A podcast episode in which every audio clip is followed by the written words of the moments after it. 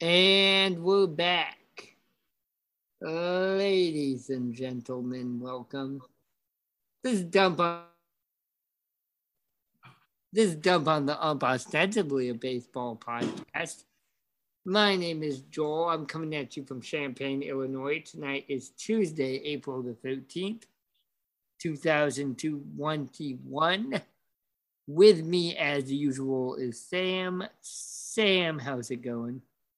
Hey, Joel, I'm doing good. I'm coming at you as usual from Brooklyn, New York, uh, where the weather has been downright spring-like lately.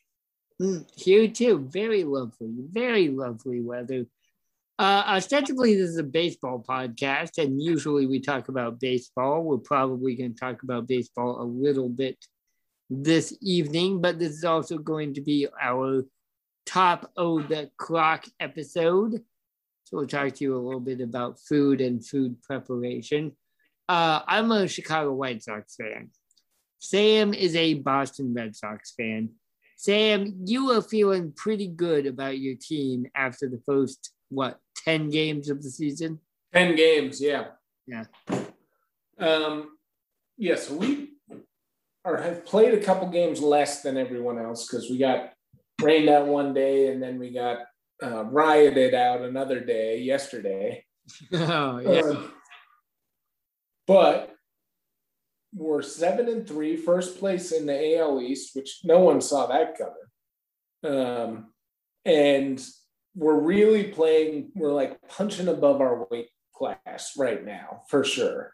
Uh-huh. Um, like the Red Sox are scoring a lot of runs, and like I don't think that that's. I think that the Red Sox offense has the potential to be one of the best offenses in baseball.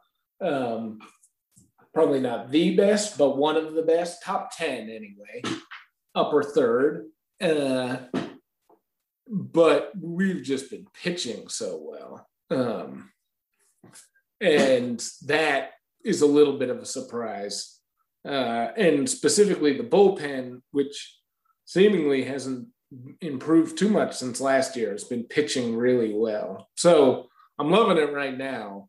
I'm feeling like there's gonna, you know, the other shoe's gonna drop at some point. Um, right. I just hope we can sweep the Yankees before that happens. Devers, I believe he is the third Red Sox member of the Red Sox uh, to, I mean, how old is he? 23? 24, I think. Yeah, yeah. I, I, I should have the statistic up. Only, only Babe Ruth and Ted Williams have as many home runs as member of the Red Sox before their 24th birthday as Rafael Devers does.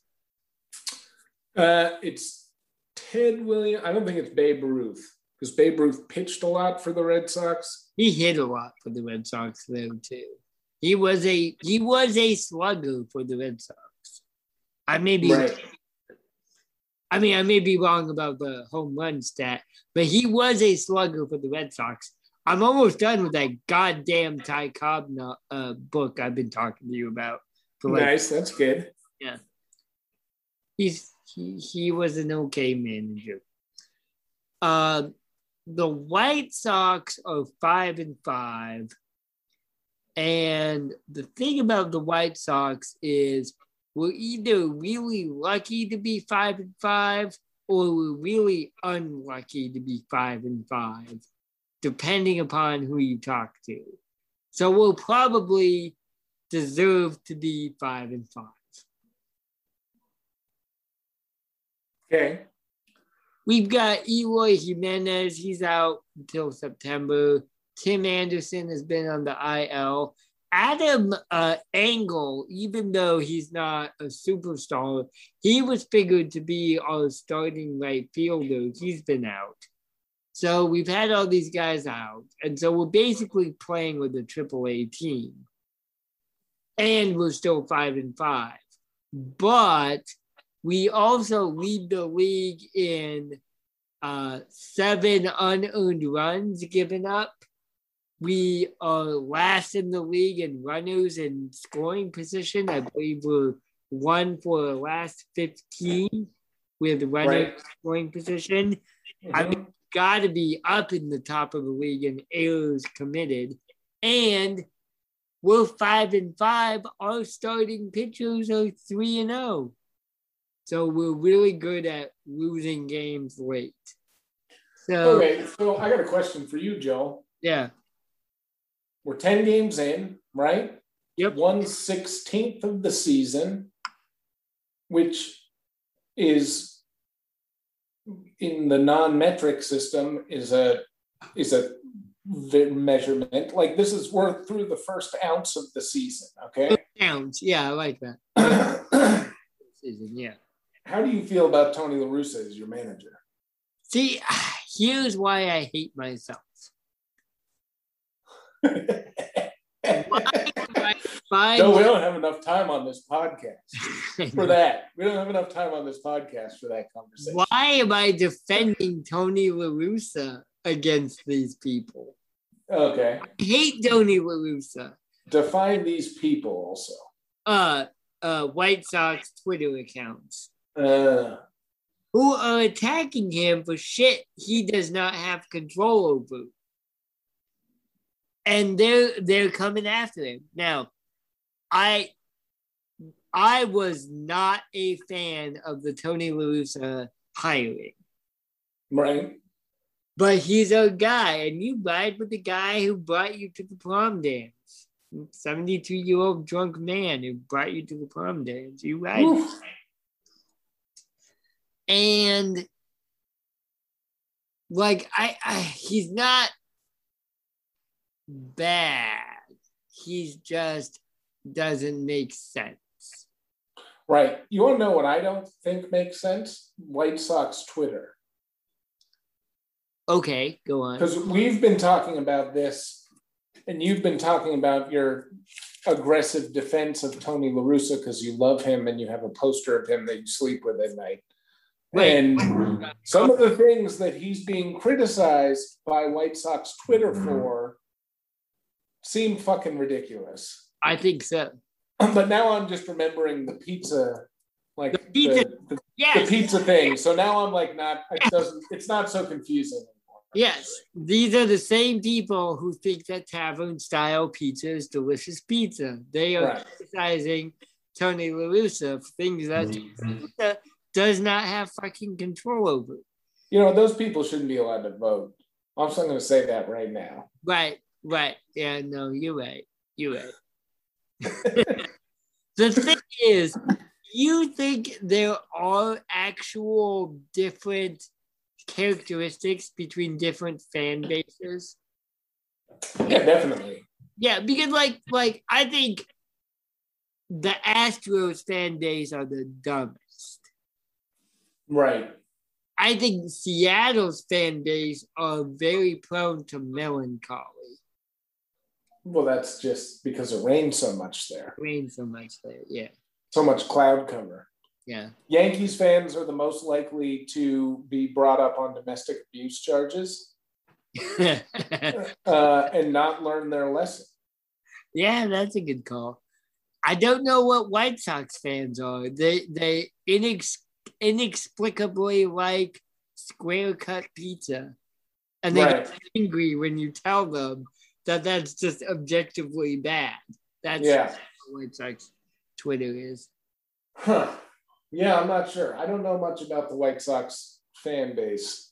Um, but I do think that fan bases are have their own personality, right? Because so much of like we talked about this when I was reading that uh, "Fathers Playing Catch with Sons" by poet laureate what's his name, right?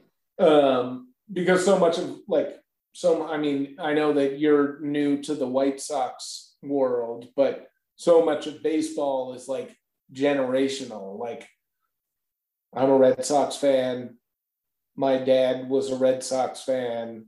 My grandfather was a Red Sox fan. My other grandfather was a Boston Braves fan. Like, you know, it's a it, it all and and certain things get passed down. Like I wasn't alive for all 86 years of the Boston like World Series curse, but like I felt every single one of them. You know what I'm saying? Yes. Um, and you know, I was like nine years old, being like, "Oh well, Red Sox blew it again this year." Like, that's just the way that it is, you know. Yeah. No, I understand that. And um, that's, you know, that's the good thing about baseball. Yeah, one of them. Yeah. That legacy and that lineage. Right. Um, But you know, it's also bad yeah.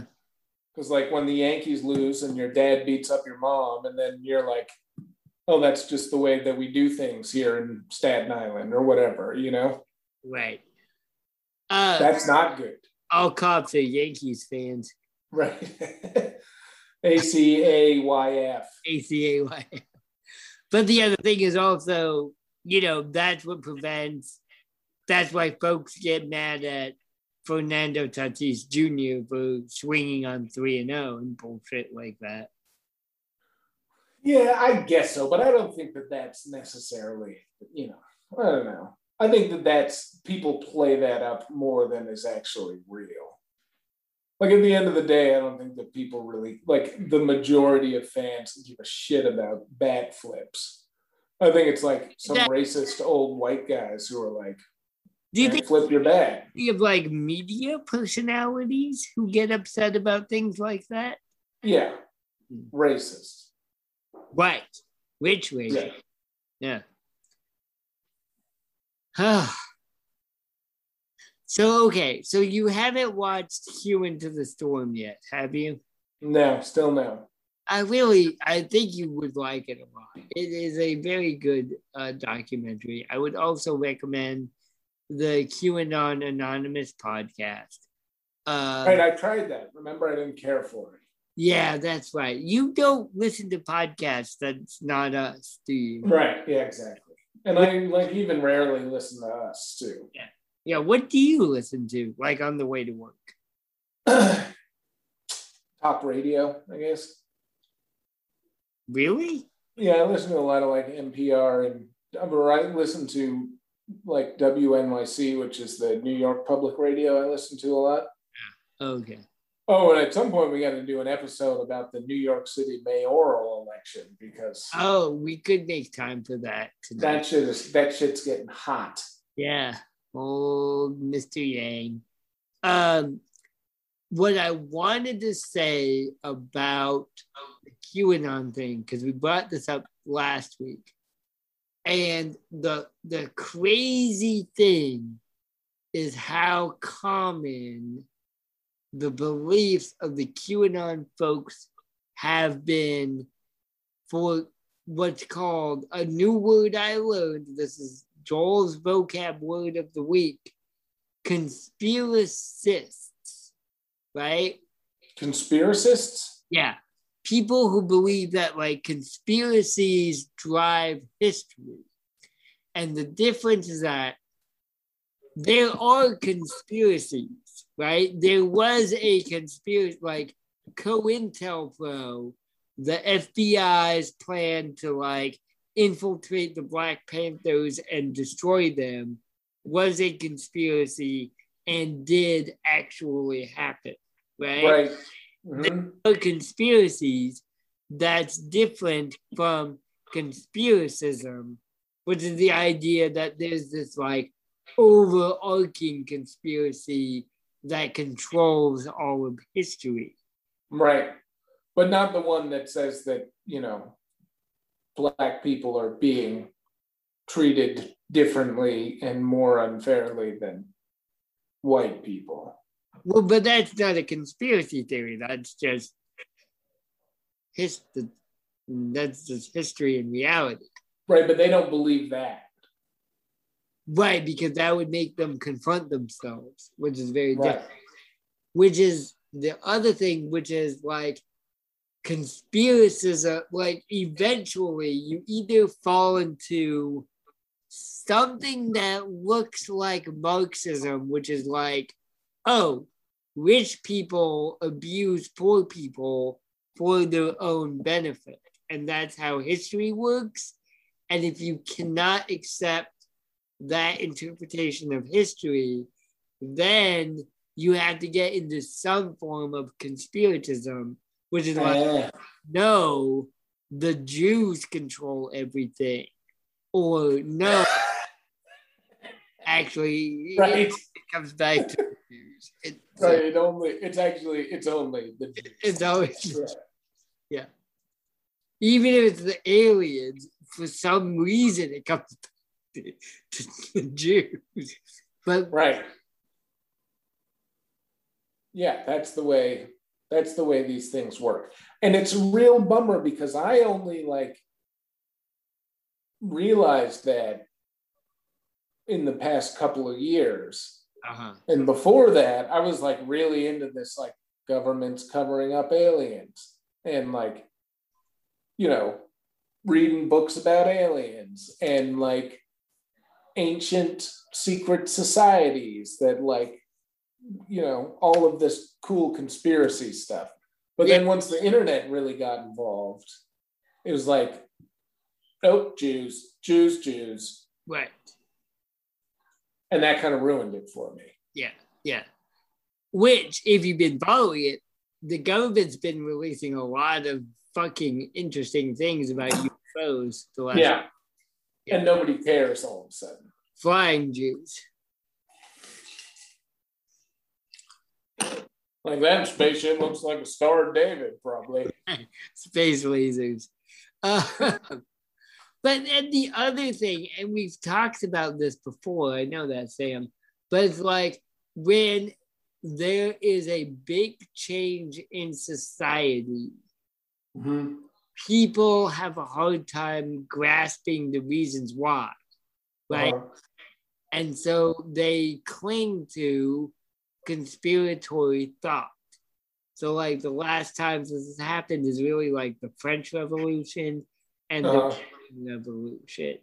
And that's where you get like anti Semitism coming from.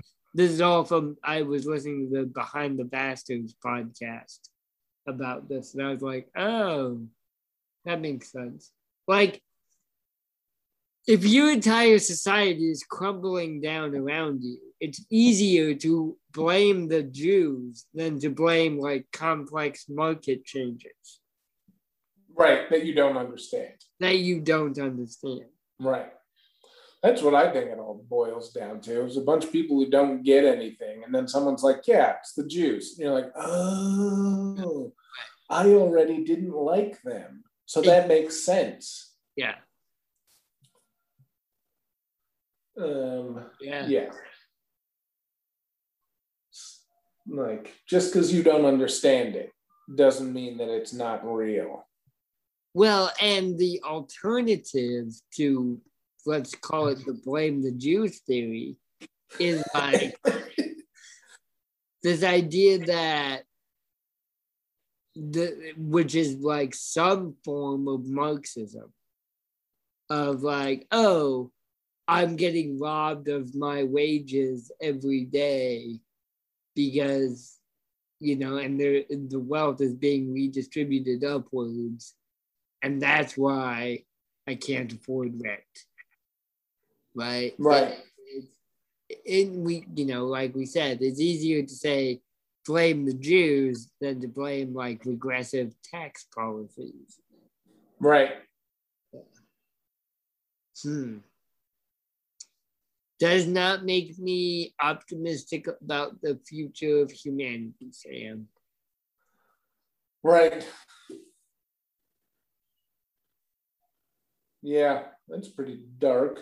Yeah, well, that's what we do on this show. um, I cooked some fucking chili this week. Nice. Condor chili. About it. Yep. I went back to beef instead of the pork. I'm gonna go back to the pork at some time. But right. I really enjoyed the beef. Maybe because it's more simple. Can you explain to me why you were thinking that like the the pork rib chili would be the thing that would make my chili good. Um, well, I, that wasn't a thing. You were just making ribs already. I was like, you should chuck that in your chili. Oh yeah. Okay. That's kind of how it went down. Um, but right, it's the the collagen, uh, which is gelatin basically that you get from the bones that would thicken up, like give extra richness to your chili. Could I do that with like a like I want to do like a pulled pork chili? Okay. What like because when I was putting the ribs in there two weeks ago, I was getting that gelatin and it was weird and gross. Yeah, I love it. Yeah. no, it was like like gross jello in my chili. Right. We're not eating it cold though, right? No, I'm heating it up, but then you have Right. fat glob fat globules in your chili. Um The, gelatin and the fat are two different things. oh okay, explain that to me because I don't understand that.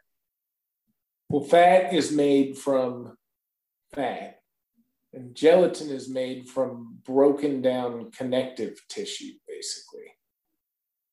So how do I get the fat out of my chili? Yeah, scoop it off the top. Okay.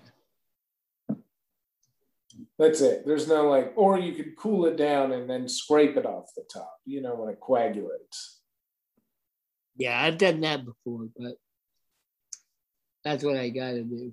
Or you could just use like lean meat, you know. Right, but the idea is to have the like delicious porkness of it. Right, but you could just get a leaner piece of pork. Yeah. Like you can get a pork shoulder and trim all the fat off it. That might be what I try next. What would you say about like a pork butt? Yeah, pork butt is a pork shoulder, actually. Wait, what? How's yeah, that? pork pork butt is the front leg. So why do they call it a butt? I don't know. I'm gonna look that up right now. I used to know. That's really fucking weird.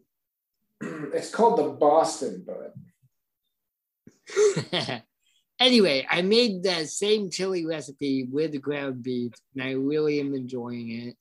Um, it's not good for you. It's spicy, tomatoey, beefy. I love the ranch flavored beans, lots of cumin.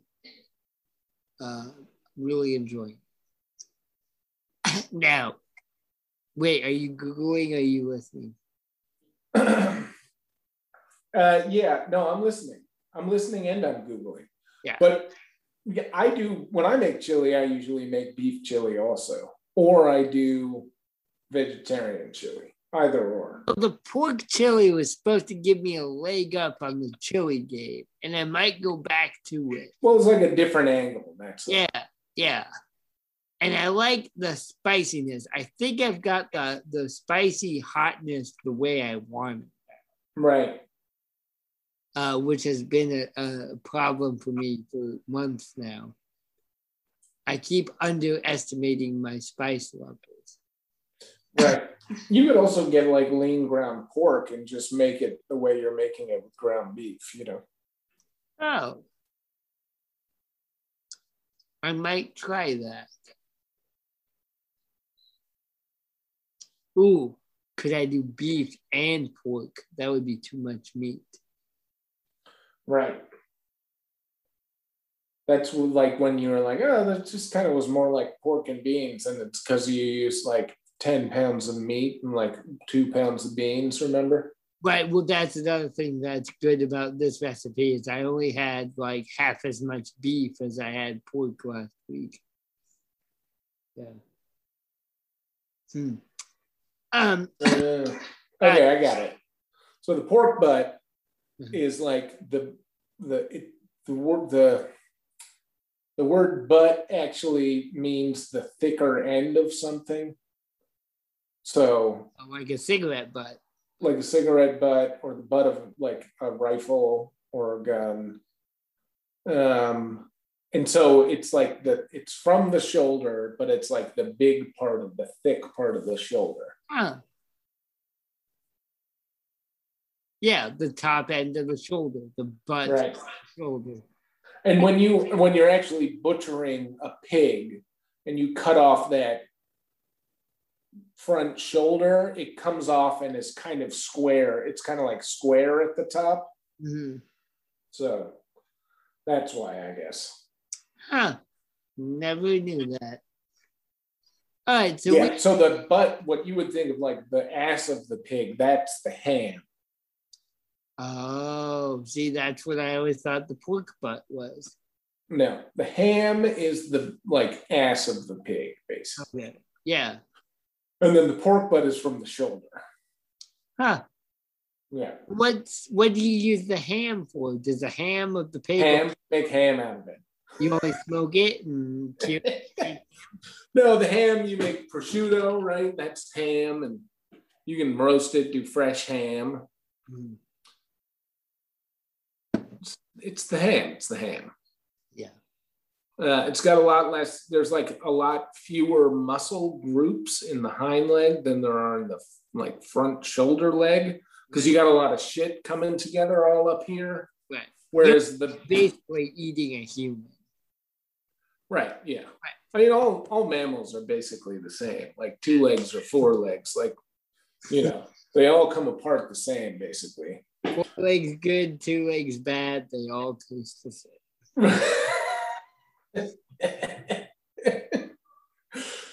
but uh, when up in the front, like four shoulder, you got the neck muscles, the chest muscles, the leg muscles, kind of all coming together. And on the back end, it's just like your butt muscle, your your leg muscles, and that's it. Because the muscles that are coming down your back, uh, if you're a four-legged animal, that's your loins basically and those muscles don't get used for much so oh okay interesting hmm. and that's why pork belly is the way it is right also pork belly is mostly just fat yeah delicious fat i gotta get me some pork yeah all right. So last week we talked about your Easter uh, supper that you had with oysters and clams and right. and mussels, I believe. No mussels. No mussels. Just mm-hmm. oysters and clams. And and turkey. Turkey of God. Lots of other good shit too. Clam of God. We called it. Hmm. Um, and we were talking a little bit about the history of oysters, and you mentioned the history of oysters in New York City. Right. Do you think you could give us that story? Story it's kind of a lot, but it, like the basic overview is the way, the reason that, so there were like a lot of native people in this area already when the white man came. And then and then you know european settlers also came here the dutch first right? And then they sold to the british i guess. Um, but but the reason is because of the way that the land works here is uh, you have two rivers coming into a uh, bay on either side of Manhattan Island, right? And the bay is protected by Long Island. So you have all this fresh water coming in to a to the ocean that's protected from big storms by this big kind of spittle land that kicks out and like blocks all of the weather coming from the south, Long, which is where which is yeah, Long Island right. protects New York City from hurricanes. Yeah. Right. So, um, and so because of that, this area right where I am right now had uh, the some like one of the largest populations of sea life in the entire world. Mm. Like so much that you could build a massive city just by feeding it from these waterways.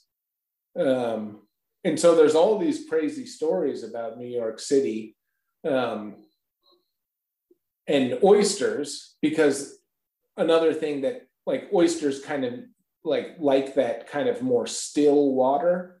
And they're a really necessary part of a biodiverse underwater high population ecosystem because they clean the water right? Because they're filter feeders. So they like suck in all the fish shit eat it and then pump out fresh water basically.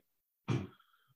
um and so the you know you wouldn't recognize it now because it's fucking disgusting here but the waters were clear like the caribbean like you know completely blue and clear and just teeming with ocean life. And you have all these waterways. So like it was a massive uh, place for atlantic salmon to go spawn up the hudson river. Same with like striped bass sturgeon um, sturgeon used to be called uh, Albany beef because there was so much sturgeon in the Hudson River that that was just like the, the most common meat to have.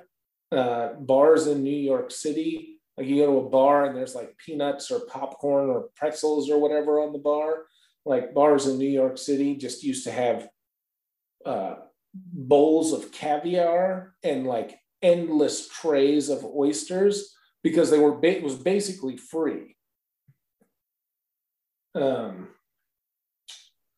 and uh, it was estimated when white people started settling the New York City area that 70%, or I can't remember the exact number, but like more than half of all of the oysters in the entire world lived in this in New York City area mm-hmm. was just like the entire bottom of all of the water was completely covered in oyster beds.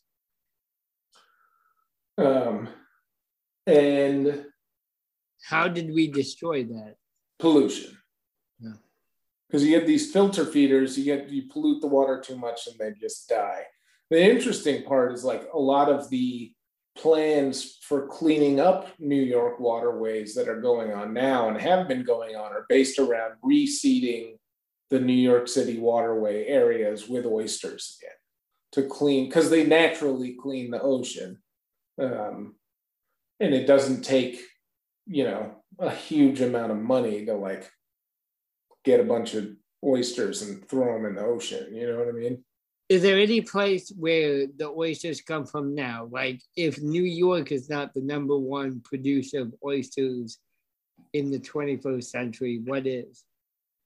Well, you can still get oysters from uh, they have oyster farms out on Long Island, but they grow like you know, I buy all the oysters for the restaurant from uh, Massachusetts and Rhode Island, basically, and then there are oysters all up and down the west coast, all up and down the east coast. Um, the oysters, the better eating oysters, tend to come from colder water, so it's mostly northern. Like I think that the furthest south that I can buy oysters from are from Virginia. Mm-hmm. Um, and uh, I mean, that's not to say that I mean there are oysters everywhere, but the good ones are from cold water, basically. So you get a lot of they grow a lot of them in Washington and Oregon. You, you must have heard of it. I did not honestly. I, I never ate oysters in Oregon. I didn't have oysters until I had them in Manhattan, and then uh, right. Yeah. Well, it's a real, you know, it's a real cultural thing here, and it's it's interesting because you really don't think of necessarily think of New York City as a seafood town, but it's like literally that's the only reason this city got so big. Right. hmm. Well, that's been Oyster Corner with Sam. Right. uh, I'm allergic to oysters too, just to put that on the record. I, Sam's, I love oysters so much. I love Right. it. I I'm love really good at shucking them. Wait, well, how? Uh, this is not a question I should ask, but how, if you're allergic but you can shuck them, do you not get like swollen fingers? Uh, no, not so much. I don't really have a reaction unless I ingest it. Right. Um, and then, you know, I didn't used to be allergic to oysters. I used to eat oysters all the time until I was in probably my early 20s. And then I started to get like scratchy throat a little bit. And then it's gotten worse since then. So that's Uh, so now my throat gets, it doesn't like close up, close up, but it, there's definitely something going on. I also get like, uh, my eyes get like blood red, like vampire red. um, and like I can't see, you know, it's really, it's, it's pretty bad. But like that's, you know, I don't generally get a reaction from shucking them unless I splash myself in the mouth or the eye or something. And that, you know, now that I wear a mask all the time at work, that doesn't really happen anymore, you know? yeah, that might not be going away. Right. Yeah. All right. Well, uh, ladies and gentlemen, thank you so much for listening. This has been Dump on the Ump. Wait, I want to talk about my mead. Oh, need. So if you're listening to this podcast, you know I've been making mead, and I had this one batch of mead that was just taking forever. Maple mead. I'm making it out of maple syrup. So, and it's still not done fermenting, but I took it and uh, racked it, which means I siphoned it from one bottle to another bottle to get all the dead yeast out of the bottom. Um, and I put one bottle's worth to seal and see if it'll get carbonated or possibly explode. I should probably get it out of the way where it is now. Um, but I tried it. And this is the point of this. This is why I wanted to bring it up. Is I poured my siphoned myself a glass off, and it's really pretty good, actually. okay.